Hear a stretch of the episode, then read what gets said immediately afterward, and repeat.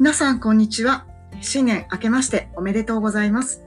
資質を活かし魔法の質問で、あなたのセールスが劇的に飛躍するブレイクスルーセールスのマスコと中川雅子です。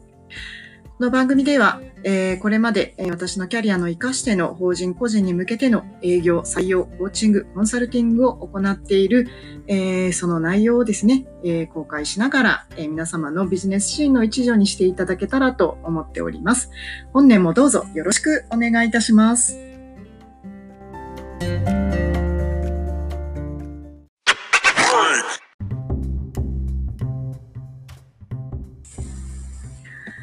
て、えー早速2020年なんですけれども、まあ、もう一つの方のね、あの、暦の方のお話を、えーしてる方でもお伝えしたんですが、えー改めて今年のビジネスシーンは、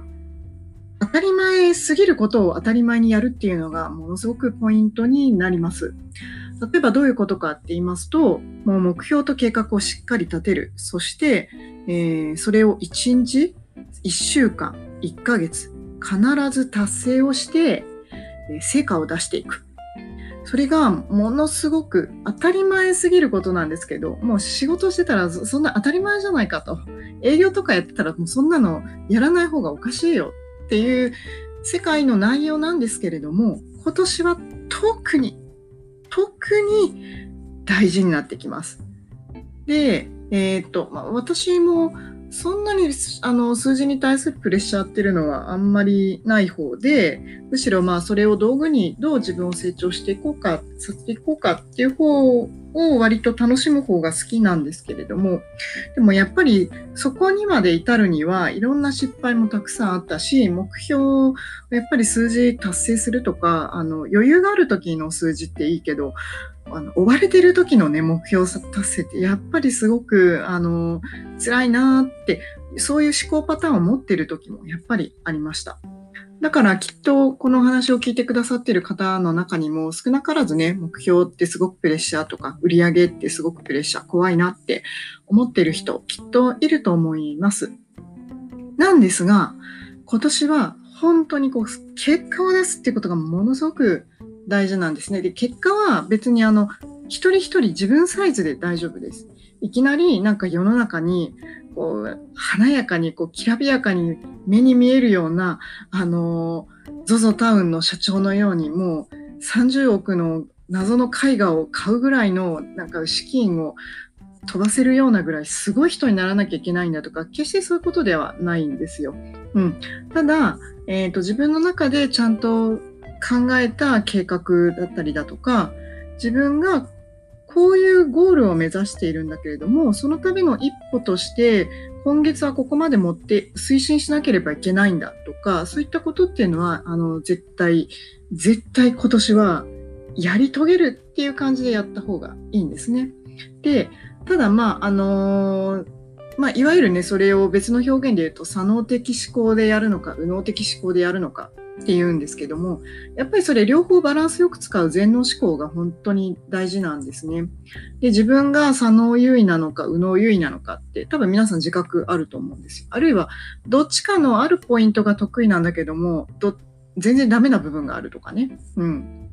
まあそうだな。例えば、左脳的思考が得意って言った時に、細かいところにはまって、すごくこう正確にきっちりとタスクをやらないと気が済まないっていうんだけれども、大きなこう1ヶ月間の目標と計画を立てるっていう、ちょっと長期戦になった時に、えっ、と、ロジカルシンキング使うの苦手だなっていう人もいるかもしれませんし、計画はしっかり立てたんだけれども、ロジカルシンキングをうまく使って、実際にこう PDCA を回していくときに、あの、そうだな、反省材料を分析する力が弱いとかね、その原因を突き詰めていくための、その集中して思考を固めていくとかね、そういったのが弱いっていう人もいるかもしれませんし、その思考のフレームにはまってしまって、もっと新しいアイデアをクリエイティブに創出するっていう、いわゆる右脳的思考が苦手っていう人もきっといると思います。なんですが、今年は両方必要なんだけれども、しっかりロジカルに推進をしていく。もう車で言えば運転ですよね。ちゃんと運転しないとゴールにはたどり着けないから、運転はするんだけれども、アクセルとブレーキはちゃんとこうね、ぐっとね、感覚的にスピード上げるのかとか、ちゃんと右脳的思考をうまく使うと。いうことです。で、えっ、と、どっちもバランスよく、あのー、成長していただきたいので、ちょっと今年はね、私も今まであんまりね、量子力学的な心理学っていうのはあんまり強くお話をしてなかったんですよね。ちょっとスピリチュアル色入るっていうところもあるので、あんまり普通の特に会社の中でね、しかもこうチームの中で意図的にそういったものを使うっていうのって、あえてやらないできたんですけど、自分個人では使いますけども、なんですが、今年はね、もうちょっとそれ、あの、強化した方がいいなとは思っていて、強化というか、えっと、えー、オフィシャルに公言していくことに対して強化をしてもいいかなって思いました。なので、えっ、ー、と、量子力学的に考え、それを現実化に応用するっていうことまあ、多くの方がもうそれは当たり前として言ってる人もたくさんいる中で、まあ、あえて私の経験とか、まあ、もっとこうやったら効率よくできますよっていうことをお話しできたらいいかなと思います。うん。で、特にね、最初のじゃあ今回の第一声として何が大事かって言いますと、糸の種まきをするっていうことなんですね。で、量子力学そのものが一体どういうメカニズムなのかとか、えー、世の中の量子力学的心理学を応用したもので言ってることと言ってない部分っていうのは実はあるんですね。うん。例えば、えっ、と、量子、まあ、素粒子から、えー、量子、えそれらを一番最小単位で何、どういう物質が、まあ、物質とも言えないんですけどね、まあ、どういう量子が、えっ、と、どういう構造で、どういう運動で作用して、それが私たちの日常に影響するのか。うん。その量子は、例えば名前がついてるのだったら、じゃあクォークだったり、ヒックスだったりとか、名前があるわけですよ。うん。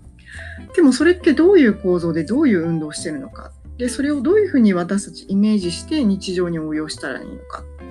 で、あんまりわからないと思うんですね。これって構造化してみるっていうことなんですよ。いわゆるどのぐらいのレベルで抽象度があるけど可視化できるかっていう話なので、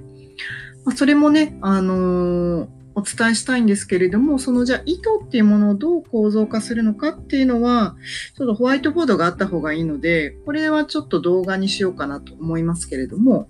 えー、意図をしっかりと明確にするということ。で、あなたのゴールが達成できる意図に導くことがすごく重要です。今日のポイントは、意図を明確にするということですね。今日一日、自分がどういう意図で行動しているのか、どういう意図で一日を終えたいのか、ぜひ考えていっていただけたら嬉しいです。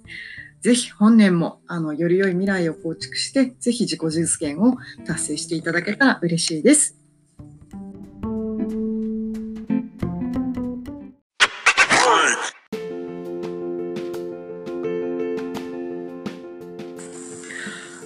はいというわけで本日はいかがでしたでしょうか、えー、量子力学をね、うまく使って現実的な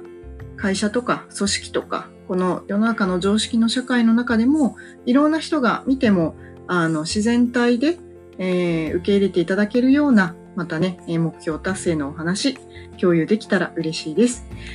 え、この番組、えー、ぜひね、またどんどん聞いていきたい、楽しいと思われた方、ぜひ、え、これ以外にもですね、LINE アットとかメルマガでより細かいお話など、えあるいはそこでしか情報公開してないような募集だったりとかお伝えしてますので、ぜひ、え登録をお願いします。本年も皆様の、えー、減少、そして関わる方々のご成功、飛躍の年となりますように、エネルギーを送って終わりたいと思います。それでは、バイバイ。